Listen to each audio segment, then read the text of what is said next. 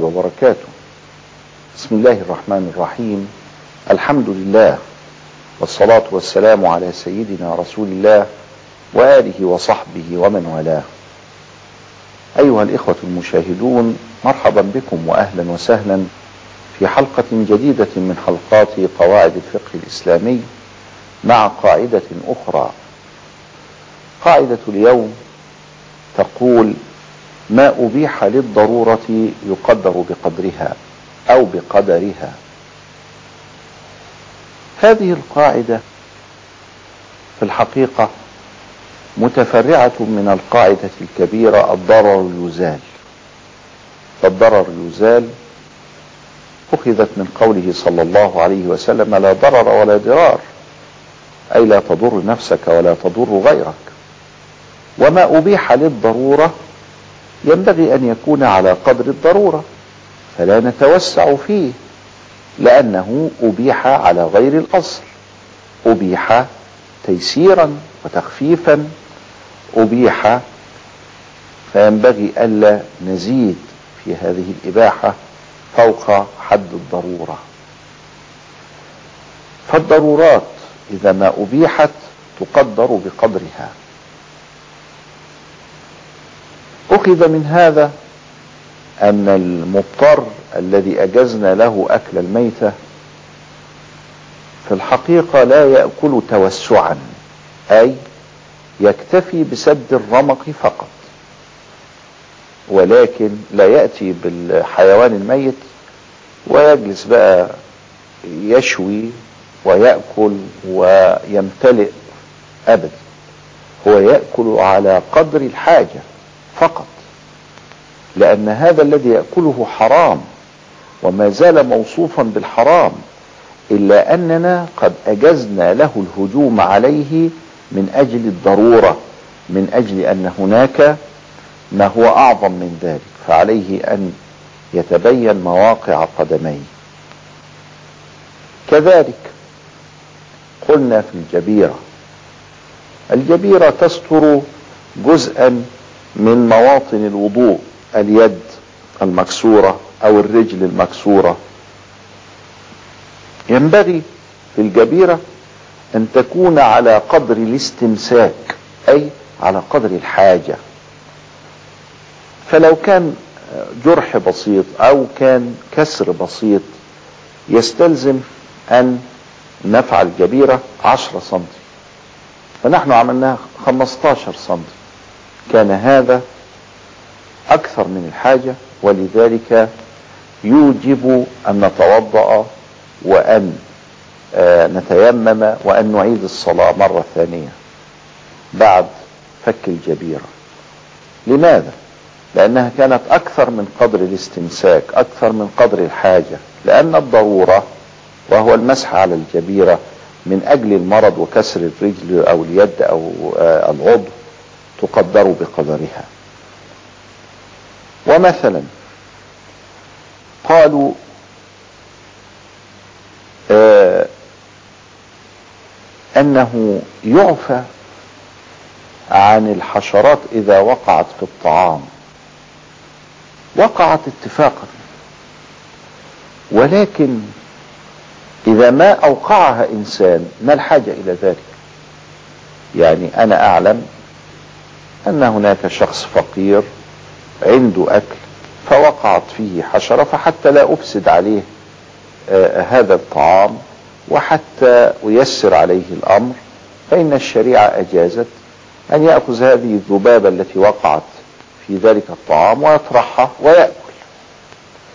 هو في الأصل هذه الذبابة نجسة لأنها تقف على النجاسات فالأصل عندما يقع تقع نجاسة في الأكل أنه ينجس هو الآخر. فلماذا لا ننجسه على الناس؟ النبي صلى الله عليه وسلم شرع لنا رحمة للأمة أن إذا وقعت مثل هذه الحشرات التي لا يمكن الاحتراز منها في الطعام فإن الطعام طاهر ولا أكلف الناس ما لا طاقة لها به. ولكن ما كيف آتي ببعض النمل الميت أو الحي واضعوه في الطعام؟ ما الحاجة إلى ذلك؟ الضرورة تقدر بقدرها لو فعلت هذا أنا ينجس الطعام يصبح الطعام نجسا لا يجوز أكله ولو حدث هذا وحده من غير فعل مني فإنه يجوز أكله لماذا؟ لأن الضرورة وهي إباحة الطعام بعد وقوع هذه الحشرات فيه تقدر بقدرها ولا تزيد عليها. ومثلا يجوز اقتناء الكلب للصيد وللحراسة ويكره كراهة شديدة اقتناء الكلب لغير ذلك خاصة في المساكن مساكننا اليوم الضيقة هذه. لأن الكلب لعابه نجس. وإذا ما خلطنا وخلط ثيابنا فإنه يستدعي ذلك تطهيرها سبع مرات إحداهن بالتراب. كما أنه ثبت في صحيح البخاري أن الملائكة لا, الملائكة لا تدخل بيتا فيه كلب أو صورة أي تمثال. فهذا الكلب أجازه رسول الله صلى الله عليه وسلم في الصيد وفي الحراسة. وهناك أيضا في المعاونة للرعي ومعاونة للزراعة. إذا يقدر بقدر لأن هذا الحيوان مفيد. نستفيد منه في حدود في حدود التي نستطيع أن نستفيد به فيها. فيجوز للصيد والحراسة ولا يجوز تربيته في البيت من غير حاجة إليه. في الأماكن المتسعة التي يخشى عليها من اللصوص أو من الاعتداء أو كذا يجوز اقتناء الكلاب ولكن الضرورة تقدر بقدرها. هناك فروع في الحقيقة خرجت عن هذا.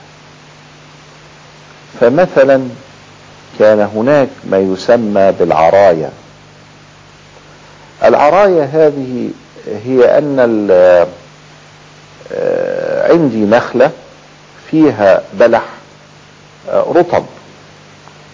والفقير عنده بلح قديم.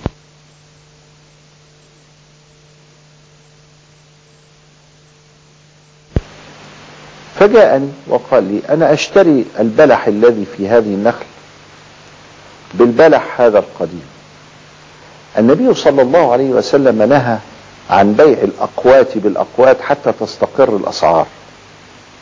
لكن لما سألوه عن العراية عن هذه الصورة التي فيها نوع من أنواع الرحمة بالفقير وبأبنائه حتى يأكلون الرطب يأكلون البلح وهو في موسمه الجديد فإنه أجاز التبادل الذي منعه في الأصل فأصبحت العرايا مستثناة لرحمة للرحمة بالفقير وأصبحت العرايا كأنها ضرورة فينبغي أن تقدر بقدرها. فهذه الحكمة كانت تستدعي منا أن نقول إن العرايا لا تتم إلا بين فقير وغني. لكن كل الفقهاء أجازوها بين الأغنياء. فإذا هذه المسألة خرجت عن القاعدة. ومن هنا نتعلم أن هناك بعض المسائل تكون في القاعدة وتستثنى من القاعدة. إذا فالقواعد الفقهية قواعد أغلبية وليست قواعد كلية أي أن هناك غالبا ما تسير القاعدة ثم تأتي فروع تستثنى وتخرج من القاعدة كمسألة العراية في قاعدتنا هذه. هذه قاعدة مهمة. ما أبيح للضرورة يقدر بقدرها. إلى لقاء آخر. أستودعكم الله. والسلام عليكم ورحمة الله وبركاته.